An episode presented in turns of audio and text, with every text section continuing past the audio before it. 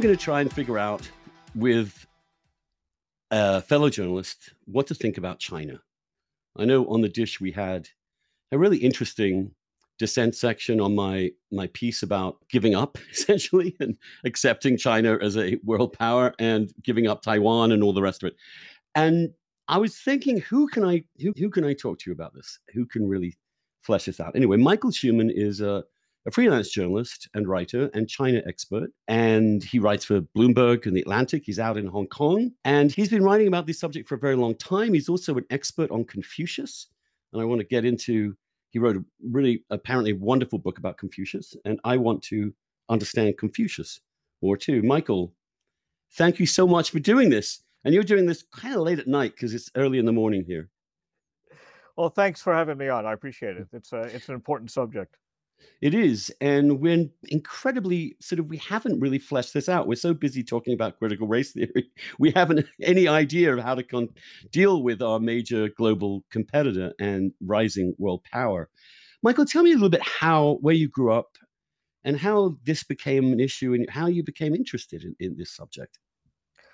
Uh, well, I'm actually just a guy from New Jersey. I grew up in the suburbs of New York, and mm-hmm. I got interested in Asia in college, where I studied a lot of Asian history and and also some economics, especially in grad school. And with the amazing kind of economic growth and development, not just in China but throughout the whole region, I decided that this is what I really wanted to spend my life writing about. I when I was a grad student, I spent a summer actually in New Delhi writing, and I got hooked and then I've been in Asia full time since 1996. That was my first post was in Seoul, South Korea for the Wall Street Journal.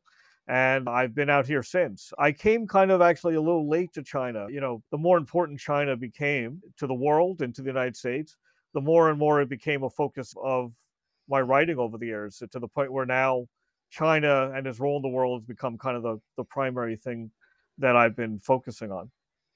And it's a thing that many of us are now trying to focus on and understand because it's also a fluid situation and things we believed in or thought five years ago, 10 years ago, 20 years ago are now subject to constant revision given the changes within China itself. And you married a Korean uh, American, right? You, yes. You're married? Yes, I am. Yes. And and as the British used to say, you obviously love it over there. Is this what is it about Asia that keeps you fascinated with the place? Uh, the the pace of change out here in the last, you know, forty to fifty years is is just absolutely mind-boggling. I mean, when you think about not just China but Korea, Southeast Asia, all all the most of the region, what these nations were like then and what they are now in terms of their wealth, in terms of their technology, in terms of their role in the world, and how the the way that role has changed. I mean, it's a remarkable story and and it as you said it's ever changing and china most of all right now. So it's just basically it seems internally fascinating uh, to to me and i i think is as an american you know asia and china to the great degree are the future. When we look around the world as an american what's going to become more and more important to to our lives as americans and that's that's china but not just china the, the whole region actually is there any other comparison? I'm thinking maybe Europe in the Industrial Revolution, maybe in which a region of the world just went up a logarithm in two generations, essentially. I mean that that creates an incredibly fluid culture and, society, presumably, and lots of stresses and lots of strains. The the industrial revolution is one, but you know, way of looking at it. But you could also argue that perhaps nothing mm-hmm. like this has actually happened in, in human history, where you have had such a phenomenal increase in wealth over such a tremendous number of people. You know, we're talking about hundreds of millions of people out of poverty in basically, you know, a generation. And, you know, going back to the 1950s, 1960s, some of these countries, when I talk about like South Korea, were among the poorest places in the world. And economists really didn't give them a whole lot of hope and look at where they are now with you know companies like Samsung and of course China as well. You know when Deng Xiaoping started the economic reform effort in in the 1980s. I mean, China was one of the poorest places in the world, where the vast majority of its people were below the international poverty line. and now they're competing with the United States in in in high tech, the second largest economy in the world. And uh, you know that was only that's only over 40 years. There's a chance that it's totally unprecedented.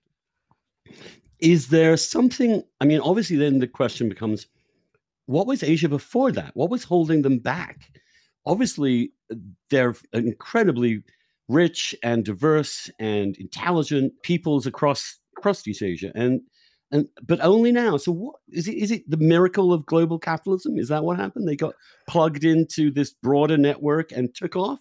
Is that the best explanation? Are there cultural explanations behind this? For example, if you look at the Middle East or you look at Africa, you look at South America, that this isn't happening there. Anything like the speed and success of it is what is the secret there?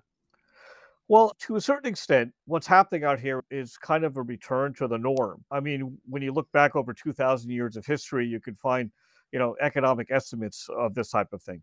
You know, China and India were routinely, you know, among the largest economies in the world. So, what you saw with the rise of the West, and actually to to a great extent, really just since the 19th century, China was still one of the largest economies in the world well into the 19th century.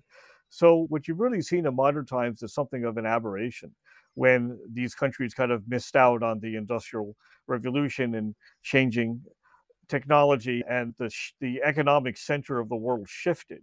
So in some ways, what you're looking at is really just a, rest, uh, a restoration of the way what had been sort of sort of normal for most of history. But in terms of how it happened so quickly, I mean, there's lots of opinions of, about this, about you know the role of the states and state capitalism and all the industrial policies and all this stuff. But what it really is, in my opinion, it's just it's basically proof of classical economics what these countries did is that they tapped into global trade and the change the changing opportunities that free trade presented and changing technology presented and they they took their populations and they basically threw them into the global economy. And it's and also encouraged private enterprise and private investments that's where the jobs and the growth really came from. And so, when we were i remember when we were talking about this in the 90s and this was the strategy right? I mean, and and people thought if we can get them in the WTO, if we can connect them to global trade, right. they want this, and it will be good for everyone. And so they didn't just throw their own people in it; we helped them. And without oh, yeah. us, yeah, it none almost certainly couldn't none have of this happened. would have happened without the active participation of the United States. China right. would not be China today if if the American government did not decide to cooperate with the Chinese reform effort. And when you think about it, there's a lot, of course, now retroactive criticism of the decisions that were made with China, the decision to engage China. But actually, a lot of what was predicted became true. You know, you had tremendous economic development in this region, which has been tremendously beneficial to American companies and the global economy overall. And, you know, many of those countries that participated in this process became de- democratic societies and, and allies of the United States. So, in many respects, the whole thing actually kind of worked. Uh, we look at China and what's happening with China now, and we're, oh, well, you know, maybe it didn't. And with China, it's taken a different turn. But when you look at the decisions that were made 40 years ago and the way the world looked and how it actually played out, uh, a lot of what was anticipated actually played out as it was anticipated. Exactly. And, and, and but that makes the failure because the argument was the big argument in the 90s was does democracy inevitably come from this kind of economic growth, the empowerment, enlargement of the middle classes? Will that eventually require the, the Communist Party in China to understand that it has to adapt and change? And there were many people, and I remember having this argument at the time. I was with those, the optimists, although I had a certain amount of skepticism. But there was other people I talked to who were like, absolutely not. The nature of this regime is such that it will never alter voluntarily, and that it, it's going to use this wealth to concentrate its own power, to dominate its own people, and then to project its own power across the world in a rather crude nationalistic way. And when I might have, like 10 years ago, I might have said, I, that's problematic, but these days, especially since the rise of Xi, President Xi, they seem to be they seem to be right. Well, this is I think one thing people have to understand about China is how dramatically China has changed under Xi Jinping. And you know that that narrative about how rising wealth and greater greater integration with the world was going to make China kind of a more more open place to a great degree that was actually becoming true. I mean Chinese had a lot more uh, you know China never became a, a democracy and probably wasn't going to at least under the current regime, but it did become a more open place where people had more information. They were able to travel. They had more education opportunities, more economic opportunities. So, in, in some ways, China was changing in all those positive in all those positive ways. I, I for one, never really bought into the China was going to become a democratic society. But what I did think was that China was going to realize it benefits so much from the current kind of world system that it would basically buy into that system and then be a be a somewhat of a partner in that system. Uh, but this has very much changed under Xi Jinping, and my attitude towards China has changed mainly because of Xi Jinping. Tell us exactly what Xi Jinping has. What were the moments when you kind of realized this is this is changing? It's happened actually quite slowly in little bits mm-hmm. over time. I think it's. When did you first sort of get that sense? When did you first see a warning sign? I'd say roughly about five to six years ago.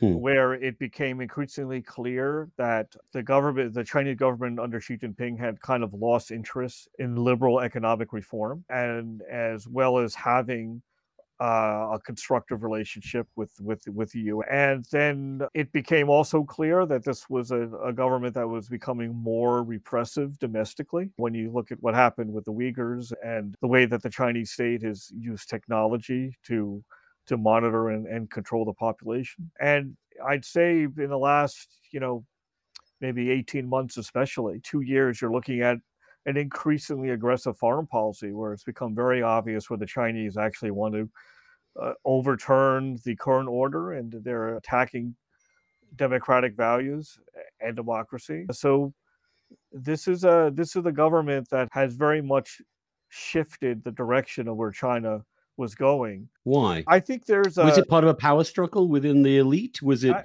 ideological? Was it just retaining power? What was it? I think part of it has to do with uh, Xi Jinping himself and the way that he's changed the nature of government in China. You know, since the how? Deng years. Tell, tell us how that. Yeah, since since the since the Deng Xiaoping years, the China was kind of run almost by committee. This was a reaction to the disasters of the Mao years when the leadership realized, you know, we can't have one guy kind of running amok. We need to find some other way. So they found a way of kind of of creating almost a government by group where you had different factions in the party, different interests that that all kind of had a role to play. And they found a way of transitioning from one leader to the next in, in kind of a peaceful, organized manner. Uh, Xi has changed that. Xi has gone back to basically a one oh, uh, one man one man rule, and everything now kind of begins and you know begins and ends with him. And that's that's been a dramatic change in Chinese governance. And tell, tell us about him himself. Where does he come from? How do we understand him? Is he a Stalin? Is he a, a, a sort of a, a, Ceausescu? Is he a Putin? What? Uh, tell me what is well, where, does, where does this man come he, from? He took when when he gained power in, in 2012. The general thinking on him was that he was going to be like a Deng Xiaoping, that he was basically a reformer. He's the the son of another communist luminary, and his experience in government was in some of the more progressive states in, in China. There was, and uh, the opinion of him was that he was going to be a, a reformer and a liberal reformer. Now, that turned out not to be the case it turned out that he's uh, he's much more autocratic that he's that he actually looks back to Mao not to Deng in, in the way that he wants to run the country um, and this has precipitated a whole bunch of changes in economic policy, social policy, foreign policy. In economic policy, you know, you're seeing this right now with what's happening on Wall Street with the way Chinese stocks have been tanking recently. You know, he's he's reoriented the relationship between the state and the private sector. It's open Communist Party policy that they want to get more control over private companies. He has on in, in foreign policy, he's become much more aggressive and nationalistic. And the idea that he increasingly wants to assert Chinese influence, but in ways that are, I think, at our expense of the US and the US led order. He wants to change the way the world thinks about uh, government and good government. He wants to make autocracies as legitimate as democracies in the eyes of the world. And that's become very open in, in, in, his speeches. He wants to change the way international relations work, to strip them of their basically of their values. China under, you know, you can say oh well you know we should have known this. Look at the communist regime and 40 years ago we could have predicted that eh, eh, maybe that's true on a certain level but at, at the same time you know even eight ten years ago we couldn't necessarily have predicted how Xi was going to change china and change china's role in the world as quickly as it's happened. Is there a risk for him that of killing economic growth with this attempt to control the private sector and the economy more generally which could actually create real problems for him? Well, I think he doesn't necessarily see it that way. Uh, he's more of a statist, right? So if, if, he thinks that he's actually promoting Chinese development by having the state gain more control. He doesn't see it in the way that you and I would see it. I mean, the average economist, right, would sit down and write up a list of, of everything China should not be doing at this stage to continue its economic progress. And Xi has basically ticked off more or less every box. But that's not how the Chinese leadership sees it. The Chinese leadership sees that their programs right now, their state industrial programs, the way they want to gain more control over, technology, the way they're reorienting China's international economic relations, that this is all basically the way to make to get China to that next step. You know, your average classically trained economist would not agree with that. So what you see going on in China is a bit of a great economic experiment to see whether classical economics holds up against what's this kind of uh, emergingly aggressive state capitalism in China. Is there some? I mean, you you you're a scholar of Confucius, and Confucius is now mentioned quite a lot, as I understand it, in some of the yes. rhetoric coming from Xi and people around him. And we are, you know, we have sort of fortune cookie understanding of Confucius at this point in the West. And I never studied him. And, you know, I studied political theory at Harvard, and I, uh, but he was not on the syllabus, and maybe he should be. Is tell us about his writing and his work. When was he? But let's assume people know nothing. Let's go. Okay. When well, when did he live? He he lived in eastern China in what is now Shandong province, and he was he lived around 500 BC. So he BC. lived around the BC.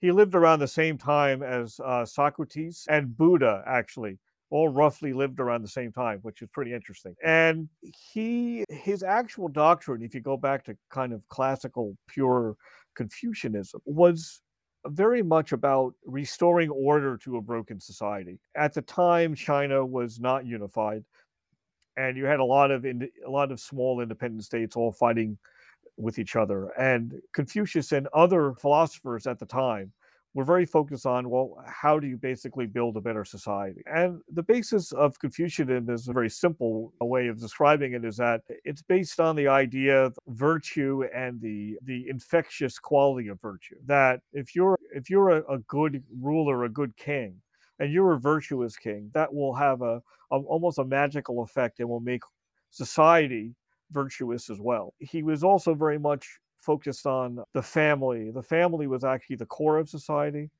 and the way the family was regulated and run was the basis for for a peaceful, prosperous society. A lot of modern people see Confucius as being pro-authoritarian. You know, he wasn't. Uh, he didn't believe in in democracy as we understand it in the West. Plato or Aristotle, for that matter. yeah, but but he did not believe in coercive states, and this is where thing, things really, I think, people really get Confucius wrong because if you're a good ruler, you shouldn't need to be coercive because people would follow you willingly because you're doing the right thing. So he was actually, in that sense, anti authoritarian in the idea that authoritarian states are inherently coercive. Well, um, it's the distinction between a king and a tyrant, in as much as one man rule can be virtuous and create a virtuous citizenry if the, the king is virtuous. If he's not, yes, the alternative. And, and yeah, yeah well, on. there's a catch that you call out. Yeah, I mean, the interesting thing about the Confucians is that they've been writing political philosophy for a couple thousand years, and they never really figured out what to do with the bad. Well, you know, and, this is something. And, you know, this is something that Aristotle and Plato did deal with. They grappled with it, and so they would say, and what they did say was that in the best of all possible worlds, yes, we'd have an enlightened despot. We'd have someone yes. who was so good that the. But they also qualified that by saying but that never happens. so where do we go from there? I mean, that's definitely in Aristotle and Plato, the the, the provisionality of that and the randomness of it, and how do you overcome that? But they all believed that that one man rule, if that one man was really cool and, and benevolent and virtuous, was obviously the ideal way of life. And that's not a defensive democracy. It never has been. Plato didn't believe in it, Aristotle didn't believe in it, and Confucius didn't believe in it because it means cacophony and chaos and rampant egalitarianism and the society eventually breaks down and needs a that's the that's the that's the classical view. Did confucius grapple with that? Well the you the, early, the early confucians believed that they had a certain concept in, embedded in the writings that in my opinion wasn't really fleshed out in the way that it needed to be. But you know they had the idea of the will of the people that you know the way that that you became a, a, ruler was that you basically were you had the sanction of heaven. In other words you had the sanction of the divine right? But you got that basically by being by based on the will of the people. So there was this early vague concept that that a ruler had to have the support of the of of the public and they explained why dynasties fell and, and kings fell because oh they were cruel and therefore you know they didn't have the support of heaven they didn't have the support of the people. So there there is something of a concept that a, a ruler had to have kind of public had had to have a foundation of public support. That's why Confu- traditional confucian government in my opinion i didn't believe in, in coercion because you, if you had to coerce the people, you couldn't possibly have the support of the people, and therefore you wouldn't have the support of heaven. By the way, this is kind of my interpretation. You're going to get all kinds of people arguing with me that this kind of isn't the case. But I mean, what, what happened with Confucianism is what happens with a lot of doctrines is that as it became more of an imperial ideology, you know, that the state teased out the elements that suited it the best, and it basically became the basis of, of imperial rule. And those access in, in, in that way became quote unquote more authoritarian as it developed over time. Because as you pointed out, it does have these elements of, oh, well, one man rule is really the best, you know, the best way. And, you know, you have top down hierarchies, things like that were very appealing to, you know, emperors who were looking for ideological justification for their government.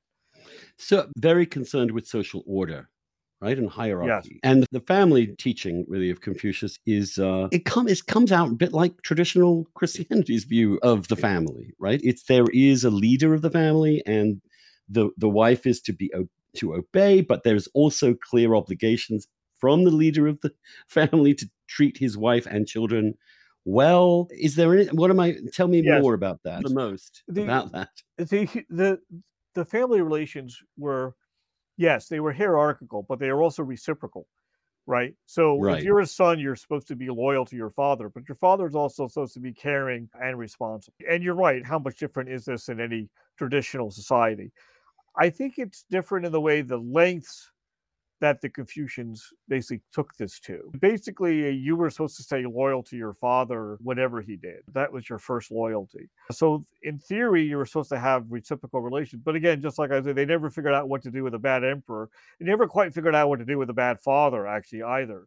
So, you were supposed to, you know, protest when your father did something that you thought was wrong but ultimately you were supposed to stand by stand by your father. And this was taken to great lengths. I mean, there's a passage in the Analects about this where Confucius is talking to some uh, some political figure, uh, and he was talking about how they had a, a man they considered very upright because he he turned his father in when his father had committed a crime and he supported the law and Confucius thought that actually wasn't upright in other words he should have stood by his father even if his father had committed a crime. That's why there's some Chinese philosophers who understood C- Confucianism as basically, as you described, democratic systems as a form of kind of social chaos, because your first loyalty was supposed to be to the family, not to anything else, not to the state, not to your greater community. So I think that's where the Confucians differ. And then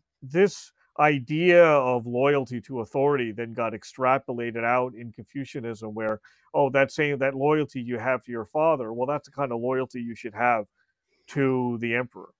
right? Right. That that that the, you have these similar hierarchical relationships that form themselves throughout society. How are women treated? And what fascinates me is, of course, there is a, a big tension between a, a thriving Western style, well, it's not Western style, but a thriving economy which employs all of its workforce and a traditional family. Now, presumably, the communists were the ones that really broke that and brought women into the workplace. But how is how do women live in China? I mean, is it recognizable to us? Do they have real independence? Are they earning as much money as their male peers? Is there such a thing as feminism in China? Are we is this just a completely different world? Uh, it's actually a very confusing picture because in in some sense I think you could say because of the the communist influence and the way that they the way that they change traditional society. You could say that women actually have a lot more independence and equality in China than they would, let's say, in a society like Japan. But at the same time, there is tremendous sexual abuse and discrimination in Chinese society and se- sexual harassment and it's and it's an issue the government has had trouble dealing with because they're so resistant to any kind of social and civic action that even in an, in an, in a completely in this case non-political sense they've had trouble with women you know organizing and trying to kind of uh, rectify some of these problems. So the picture on women is actually quite confusing and in some ways i think it's actually moving i actually think it's moving negatively where it, it feels like there's there's a, a lot more negative discourse about women and the role of women on online for instance and that it, it seems to me a little bit that the role of women is somewhat moving backwards hmm. the other thing that struck strikes me about china that we don't really talk about very much is the is Han supremacy. Essentially, that there is an ethnicity, a genetic ethnicity right. that has basically complete and exclusive control of public life, including I mean, so the Chinese citizens who are not Han really have no chance to make it in the government or even perhaps in industry. Tell me how that is. I only have the vaguest understanding of it, but it, it strikes me as an important element. Obviously, we don't have a we don't have this crazy Nazi style racial purity. On the other hand, their racial categories are incredibly strict. And the racism that the Africans are experiencing at the hands of the Chinese is would make most Americans, you know, blush, right? It is the crudest form of sense of racial superiority in China. Is that am I caricaturing that? Well, you know, it's see a lot of there's a lot written in Chinese media today about the racial divisions and tensions in the US and and they're using it to kind of attempt to undermine a democratic society. But as you said, I mean the attitude towards race in China are, are much more extreme. When you look at the way minorities are treated, well, you know, the Uyghurs, of course, being the most obvious example in the way that they're the physical treatment of them in terms of hundreds of thousands or more facing outright detention, but also the way that they've been deprived of their religious rights. But, you know, this is basically true with minorities generally. Recently, there were some protests in, in the inner Mongolian region because the government took away their, their ability to study in their own language. And of course, the challenges that the Tibetans have faced in practicing their religion and maintaining aspects of their society under communism are very well known. You know, they're you could almost look at it that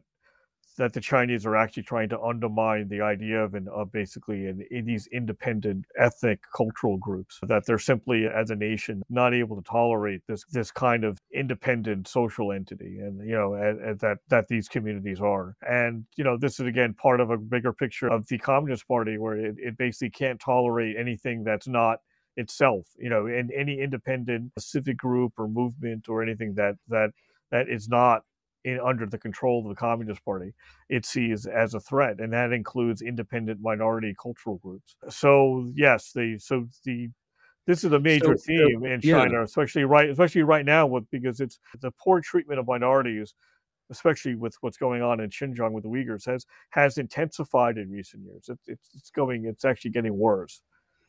Yeah, I've been struck by this obviously everyone has. Yeah. To see these the the, the speed with which they're building vast detention centers the opacity about what's really going on in there. The attempt to, I think, sterilize lots of Uyghur women and to break up Uyghur families, to demolish their mosques and their right. buildings and their history. Now, in Europe, we know what this is. It's and we also know from American history what it is to have a white supremacist ideology. Right. Uh, and you might call this Han supremacy, right? That it, it's really no other group has a right to rule alongside the Han in in China. So in other words, it's rather a crude racial thing overlaid or underlaying the, the communist argument. It's as if the two things have fused in a nationalistic way. And when I see a country that has a kind of racial supremacist system that is putting its own citizens of different minorities in detention camps, that is building a very large army and military, that is threatening its neighbors. I there are lots of parallels I can remember in world history in which that was the case. And so we were presented with this dilemma. And I, I sort of want to get to how do we grapple with this. We're obviously a little in too deep. We can't totally decouple from China because of its size and its wealth and its power. But are we appeasing it? Is appeasement a question that we should even talk about, or are we getting ahead of ourselves? Well, you're getting at the, great foreign policy question of the age, basically, right? Because on the one hand, I mean, th- this is what makes Cold War comparisons not quite right, right? Because the Soviet Union and, and the US were almost in kind of two separate spheres, right? They didn't have this kind of economic integration in in the way that China and the US do. And the Soviet Union was never as integrated into the whole global economy in the way that China is. It's not just a US China issue, it's a global issue that everybody is struggling with the Europeans, the Australians, the Japanese, everyone is struggling with the same question. So suddenly, you know, we have tremendous economic interests in a country that is becoming a, a larger threat to our national interests and also, I would say, a democracy overall, but is also just doing a, a, lot of distasteful things that we really don't want to be in a position of condoning or supporting in any way. So, what do you do? I, this is what everyone's trying to figure out. I mean, the middle. We're road... asking you to figure it out now, Michael. I want to know the answer. What's your take? I... if you were put up against a wall and had a gun but your head, like what? How? And I were the president. Said, right. "What? What's my basic approach to China?" I, I'm I'm a bit of a realist. You know, you have the whole decoupling, hard decoupling crowd, just like, oh, we'll just pull out all your business tomorrow. Well, that's not going to happen. Uh, and uh, you know, in some cases, it, it's not right. I mean, no, no U.S. government at this stage. I know if China continues to become a larger and larger threat, maybe it actually comes to that. Maybe business gets kicked out on its own or decide. I mean, but at, at the moment, right here in you know August 2021, you know, no no U.S. government is going to order Starbucks to close all of its coffee shops in China, and the Chinese are not going to order Starbucks to close their, their coffee shop in China, right? So, uh, to on a certain level, we're kind of stuck doing a certain level of business with them, and that's just the reality. So, what do you do about all of this? Well, I think what you do is you have to increase the cost of to the you have to increase the cost for China to doing the kind of actions that they're doing. And this is the, I think, the approach that the U.S. government has decided to take in terms of imposing, you know, sanctions on companies that are involved in the uh, Xinjiang abuses. For instance, you know, sanctions on officials and things, and you know, who are involved in the Hong Kong crackdowns. I think there's room to do possibly a lot more of this. And I think it also has to be a global effort. It just can't be the United States. If you really want to increase the cost to what the Chinese are doing in Xinjiang. Well, this has to be, you know, a larger international effort. And then that's a way, you know, the, the US on its own cannot exert enough pressure to change Chinese behavior.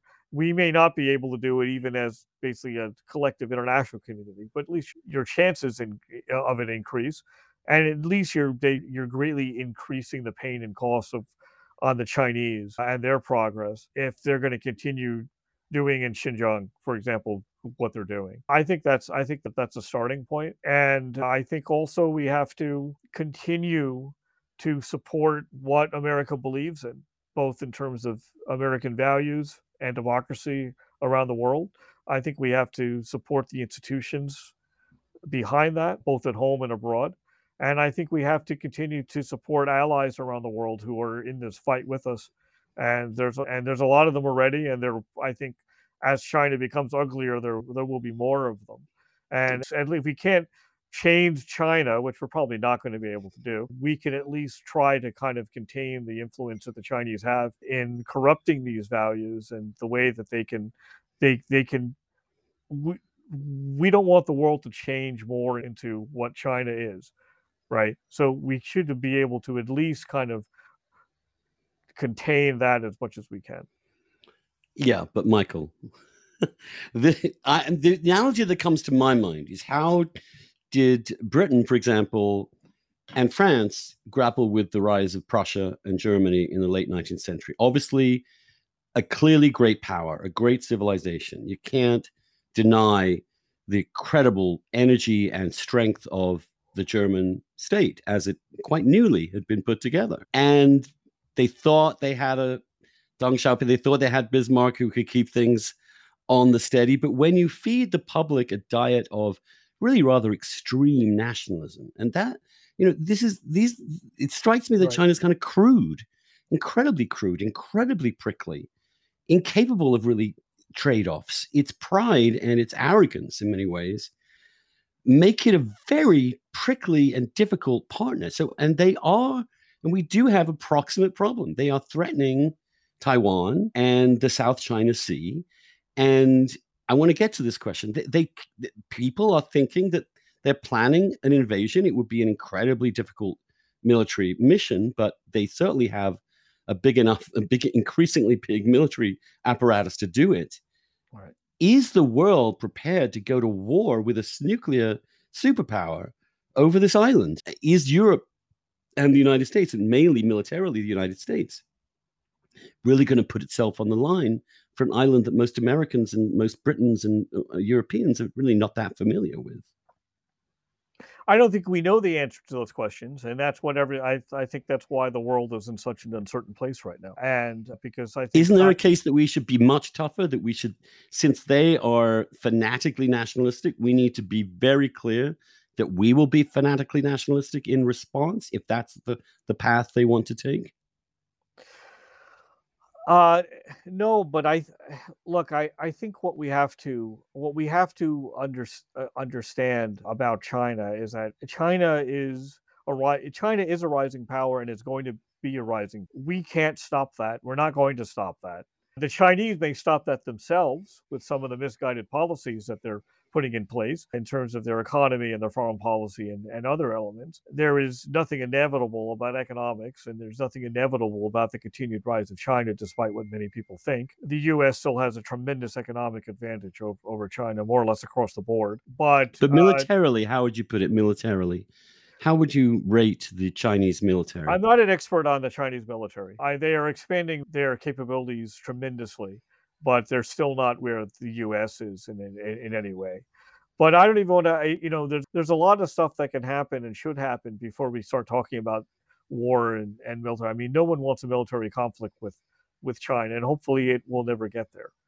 Uh, but well, of course we don't. But, but right. the trouble with these rising powers that are drink are, are, sort of high on their own fumes in a way, and have one leader and fanatical nationalism and a long history of this issue with Taiwan, the, the, the it, we shouldn't be surprised if something happens, if something major happens. We shouldn't be surprised if, if something happened, and I don't think the U.S. has totally made, has totally decided what what it would do in that case. I mean, if you, I, it depends on how you want to think about Taiwan and the U.S. role in the world because if you want to make the decision, the U.S. wants to main, remain uh, a major power in the Pacific. You're, the U.S. is almost forced to back up Taiwan because if you don't, all your other allies in Asia are going to be like, okay, well, we really can't trust the Americans to back us up with the Chinese, so we have to make our own accommodation with the Chinese, right? And I guess you could argue, you know, the U.S. doesn't have firm defense commitments with Taiwan in the way that does, for example, with Japan. So I guess you could give up Taiwan and call up the Japanese and say, "Oh no, we're really going to be in your foxhole if it ever comes to you."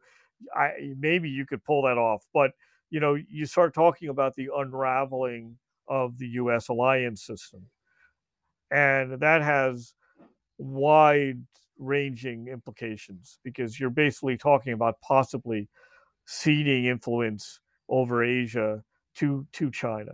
And you're talking about the most economically important and vibrant part of the world right now. And you know, when you look at what's happening with our European allies who are not entirely on board the US China strategy right now, if you're going to if the US is going to stand back from these types of things, the Europeans aren't going to back us up either. So you start talking about the unraveling of the entire US global security order. So I, I mean, maybe I'm being a little melodramatic over one island, but well, we we've been talking about for quite a while, and Trump, of course, put it on the table, as it were, in a way that was kind of refreshing, in as much as it made us have to think, well, what are we doing? Why are we there? And uh, obviously, we have huge interest in trade routes. We have an interest in retaining the alliances with Japan and South Korea in particular. South Korea is also obviously nerve wracking to, to be there right next to this behemoth. Right. Do you? I sort of assume that we're going to have to cede some power. Not ceding any power and influence to China is really to really resist an inevitable shift. I mean, it just in the way that the United States emerged as the rising power and then immediately wanted to extend its influence to the Caribbean and to to South America and Latin America, its own sphere of influence. It's very hard to see completely the opposite with a major rival, which is like, we did it, but you sure can't and and uh, and we have this entire hemisphere to ourselves along with most of the atlantic but we want the pacific all the way up to your border and i feel the same way we, we did with russia there's a there's an there's a lack of realism about the need to accommodate in some way russian pride russian nationalism in a way that can be realistically engaged Right. And I'm concerned that we're still talking to the Chinese as if they're some sort of like non zero sum Western actor, where in fact they are a very zero sum nationalistic tyranny. Uh, you know, w- when you look at really how Asia's changing, though, you could make an argument that that uh, the U.S. actually has ceded quite a bit of influence to China in the region. You know, twenty you know twenty years ago, every, uh, roughly, you know, every country in Asia had the U.S. as its major trading partner. Now China is the U.S. China is the major trading partner for generally every Asian country, including our allies like like Japan, South Korea. There's and Australia the, too, right? the U.S. actually has ceded a lot of influence to China. China is a major power in the region, and it is within the region. It is treated as such. I think the problem here is the direction that the Chinese have taken. If the if China had stayed on the course that it was on, and if China had stayed on the course what the US expected it to be on, which is that they were going to be basically a partner in the order rather than a threat to the order, then it was it would have been much easier to accommodating them as a great power in the same way the Chinese had and the US has with Japan, with a rebuilt Europe and, and so on, right? So there it didn't have to happen this way. You know, the Chinese are choosing to take this course. And, so the question is, why did they choose it? If it's against some of their interests and and, and they don't see it as against their interests it is against their interests but they don't necessarily see it that way i think there's two factors well that's the I, key I to understanding I, where they're coming from right yeah, i mean where are they yeah. coming from I think there's I think there's a long-term historical reason and there's a short-term political reason. The long-term historical reason is the Chinese consider themselves to be a great civilization. They have been a great power in Asia for very long stretches of time.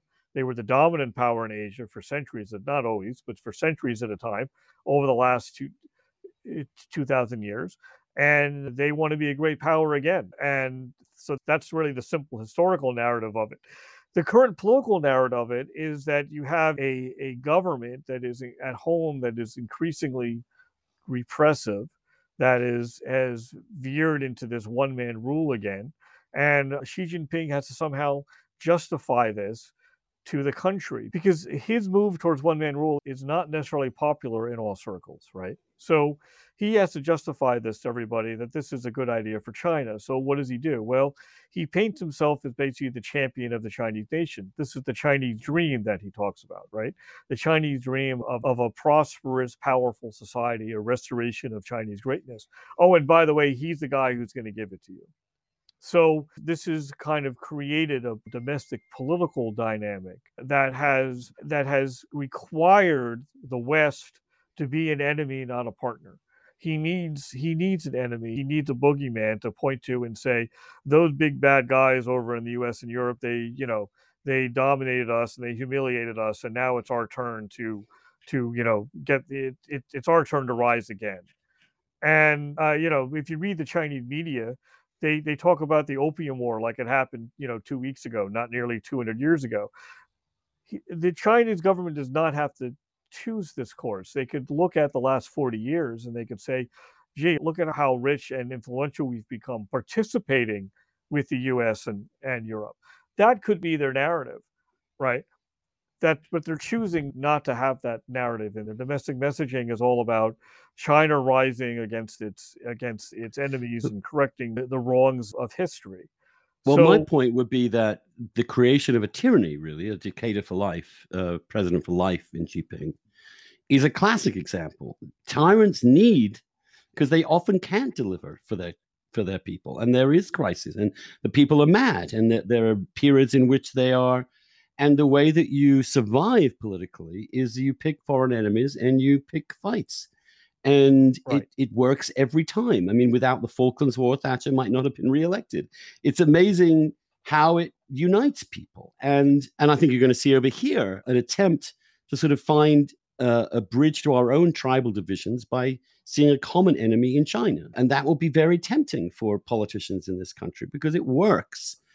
But when you have right. a tyranny which is essentially uncorrectable, when it when its own internal regime is go is dependent upon growth and dependent upon rising standard living may not be always be able to be delivered, then the likelihood of this power becoming incredibly aggressive internationally strikes me as quite high. Well, you know, it depends on, on where this goes. You know, you do have you do have a lot of elements in Chinese society who don't necessarily want the country to go this way either. Just like there's a lot of elements in the US who don't want to see the US China relationship go this way. You know, the Chinese as a group of people have very conflicted ideas on this. I mean, look at how many hundreds of thousands of Chinese study in the US and work in the US, right? I mean, the public view of the United States in China is not necessarily negative in the way that the Chinese state media often present the United States, right? So, and you do you do have elements in the Chinese government. It's my my understanding that who are looking at what's happening with the U.S. and realizing the potential dangers for this. And look, even Xi himself realizes this because a big part of his economic policy right now is self-sufficiency. This is the new mantra, right? They need to be self-sufficient. Well, what well, they need to have their own chips they need to have their own technology they need to have secure supply chains. Well why is that? Well because even he realizes that, the, that china is still incredibly vulnerable to us us action and they're incredibly dependent on the us and europe for their technology and their economic development. So even he realizes that china is not necessarily ready for this fight right? Yeah and when i look in history so i'm looking I mean, thinking about Iraq, the folly of attempting to democratize Iraq against all of its culture and history, even though it's not terrible, it's actually not the worst outcome in Iraq. But to not understand the history of and culture of a place, in understanding how you're going to bring it into a broad, multilateral, semi-democratic system is foolish. And I has China ever really had anything like a sort of broad-based kind of democratic or even just sort of non tyrannical form of government? Not, not for any length of time. No, I mean it. It's yeah, but I don't buy into these cultural arguments. You know, you're getting into the Lee Kuan Yew Asian values argument, right? That because kind of. a, a, Asia, because of its its history and its culture, is a bad fit for Western style democratic systems. And the fact is that's been proven to be dead wrong when you look at what's happened in South Korea, for example, where you have a very stable, very vibrant democracy, Taiwan, Japan, and so on. And these are societies, I mentioned those three specifically, because these are societies that were heavily influenced by Chinese civilization and Chinese culture. They're, you know, traditional governments in in Korea, especially, traditional government in Korea was very much built Chinese models institutions. The Japanese borrowed into Chinese institutions. They all read Chinese classics. That was the basis of a lot of education in the region. And yet democracy seemed to be working quite nicely in the in these places. So I don't buy into these cultural arguments that that certain people want to live under authoritarian systems because of you know what happened 2000 years ago that doesn't make any sense. Well the thing with japan and south korea however is that they were occupied invaded and occupied by foreign forces that were able to completely reconstruct their societies from the outside. A oh, very that, different well, that, that was true scenario. with, with japan on a certain level but remember it also stuck you know in but it, maybe if the west were to occupy all of china and turn it maybe maybe all that cultural not, baggage would disappear no but it's also look i mean look yes you could argue that because of the us influence in some of these places his you know events worked out differently than it would in a place like china sure but you know look at what happened with korea for example i mean when korea started its big economic ascent in the 1960s, it was a dictatorship, and it was through the late 1980s. And at that point, you had it was really the Korean public that was like, we're not doing this anymore. They wanted political rights to match their economic rights, really. You had a massive protest movement that eventually tossed out the dictators, and you've had democratic systems in place, uh, you know, ever since. Hong Kong, for example, or Taiwan. I mean, these are very successful, or they were. Hong Kong was a very successful little mini state. And also, when you look at the astonishing success that Asian Americans have in the West, so that Asian Americans take to people with Chinese culture or Asian background and history and so on, actually thrive in America and in a capitalist democratic system. Partly because it seems to me now, tell me I'm being completely wrong here, but when you think of Confucius, you think of this very strong family uh, component, which we now understand to be kind of crucial to raising kids that they're best able to exploit the world and to do well in, in life. They have strict understanding of, of learning, of, of, of the necessity and importance of studying and university and college a real ethic of education, which is also can be traced back to Confucius, and thrift, which is another Confucian value, right? And so, in fact, many of the characteristics of a more traditional Asian culture could be slot right into a Protestant work ethic and the classic conditions for successful capitalist economies, right. as long as they have a very stable social unit. And what's happened in America, of course, is we've had this incredible wealth, but also destabilization of these core social units, as well as the difficulty of a very culturally and racially and ethically fractured country, which isn't true, uh, as far as I can tell, in China. In some ways, they have advantages, do they not? Well, you know, I, I don't know. I think there's a limit to these cultural aspects in terms of uh, economic progress. I mean, when there was a lot of writing about when you know why did China lose its lose its great advantage over the West, right? Why didn't the Industrial Revolution happen in China? China was much more economically advanced than Europe for you know much of early human history and was an incredibly in, innovative society, and yet somehow it fell behind. And there's been volumes and volumes written about this, but there's one element of it was, well, they blame Confucianism. That Confucianism was staid and backward looking and anti-science and so on and so on. You know, and then when you had the Asian economic miracle and you had Japan and Korea and Singapore and, and eventually China and these societies excelling, well, then people looked around and said, oh, well, why are they so much more successful than other developing countries around the world? Oh, it's Confucianism. Oh, because it does all these. Well, it can't be both, guys, you know? So it can't be both the reason for Asia's collapse and the reason for Asia's success. So I, I think I'm a little wary of cultural arguments for these things. You know, I tend to think that uh, a lot of it people are people and when they're given proper opportunities they will take advantage of them when they have opportunities to better educate their children when they have opportunities to start companies you know they will take advantage of them and and i think that when you look at the success including in China. Why why has China been so successful? It's not because of the Communist Party and what they did. It's because of what the Communist Party didn't do. The Communist Party finally got that got out of the way of the Chinese people, and they were able to kind of create their own success. So I think it's I I, I believe more that economic success is a result of policy, not necessarily and the pol- policy and the policy environment, not necessarily people's historical cultural connections, things like that. Let's get to a really present problem, which is that the world has been completely shellacked by this virus. that came out of China. There is some debate, which is uh, because of the opacity of the Chinese government, going to be hard to really get to the bottom of. But certainly, you could argue that there was perhaps negligence, incompetence along the road there. Maybe something leaked, or maybe something natural happened. They didn't respond quickly enough, weren't transparent enough. If it transpires that the Chinese government has some responsibility for what happened to the world, I mean, one of the things that people are worried about is that actually this regime has extraordinary capacities scientifically, biologically, and all the rest of it. But they're also capable of making huge mistakes and that could have global consequences. And when you're having a, a tyranny like that, which cannot be really probed or interrogated, the world is living with a very dangerous adversary.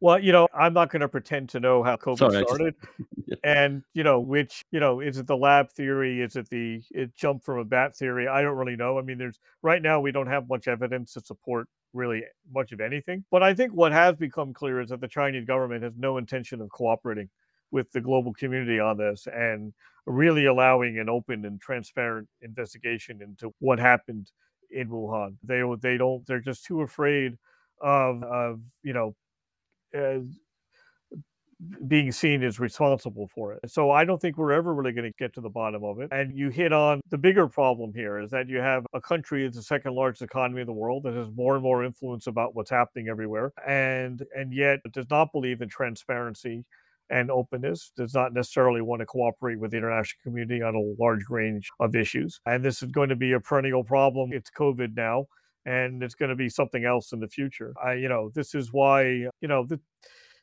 eh, this is I'm not sure we can do anything. Just like we can't make the Chinese really cooperate with us on COVID.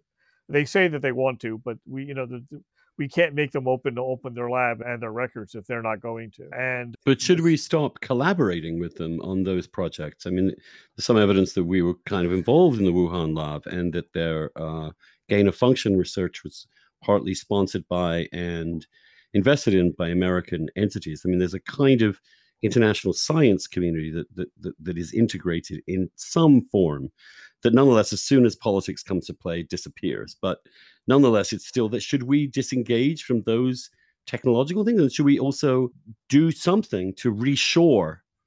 For example, one of the reasons people said you can't go to war over Taiwan is that they are incredibly important in producing semiconductors for huge amounts of the world economy. Well, how on earth did the United States have such a critical resource for its economy be somewhere where they couldn't possibly control them if it were cut off from them would be so some sort of reshoring is going to have to happen as a matter of prudence i would think well i well i have different I, I, I see the supply chain issue uh, a little bit differently. I think you're right that on certain extremely critical types of products and industries, that we may want to have it have these things more at home. With a thing like thing like semiconductors, you don't really get into you know the labor issues and other things like that. And i think this is the direction the us government is moving to to incentivize this type of industrial development in the us same thing with ev supply chains things like battery factories stuff like that. But i actually believe that the real answer for some of these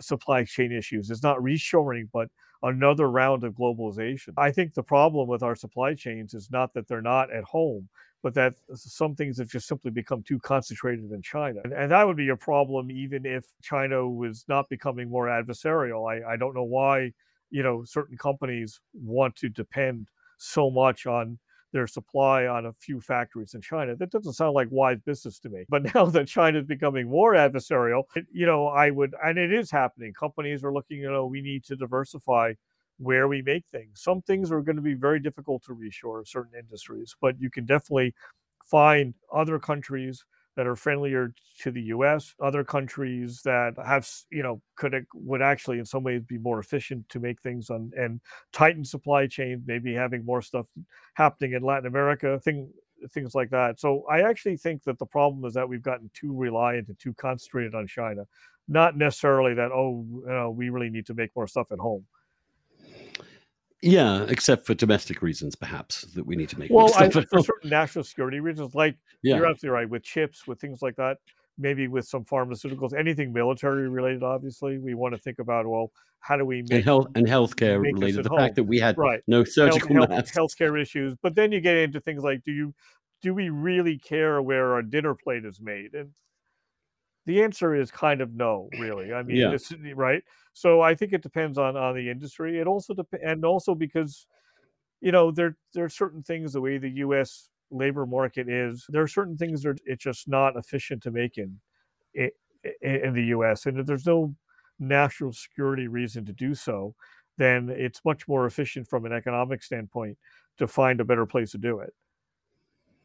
Michael, it has been really fascinating to to I know I pressed you pretty hard on some incredibly sort of difficult choices that we have to make. But if I can't do that to you, who can I do it to? You know, I mean, maybe I could harangue some civil servant or something. But I'm sorry to put you so relentlessly on the spot.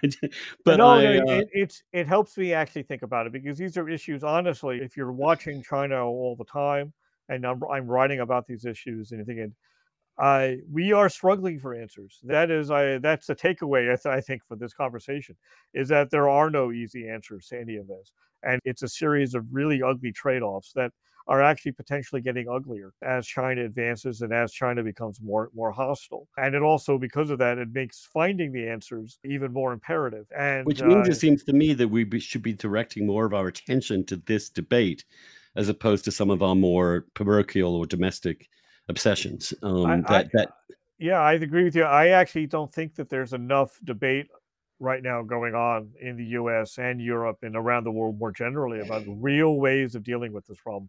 You know, people have tended to be too ideological on this, you know, oh, you know, China is a rising communist, you know, authoritarian monster and we have to do something. Or there's the, oh, but, you know, we need to cooperate with China on climate change. It's neither of these is that's, you know, no, it's just not that simple. And I, if I knew how it was going to play out, I'd be a lot smarter than I am. But it's, I, I, think this is the topic for the next five to 10 years at least. Yeah. Uh, and, and I think there needs to be a broader national policy debate about uh, and working out these very issues. Well, if I were to define the acts of politics uh, in general, it would be ugly trade off after ugly trade off. That this is actually reality in human life, and we're going to have to make some calls on this. We will be wrong on some, we may be right on others. But the key is to actually air the stuff, particularly because I worry that the government sort of believes the administrations believe they can conduct this without really tapping into broad public opinion in the United States, which is extremely uninformed and could be easily informed by very bad and cartoonish.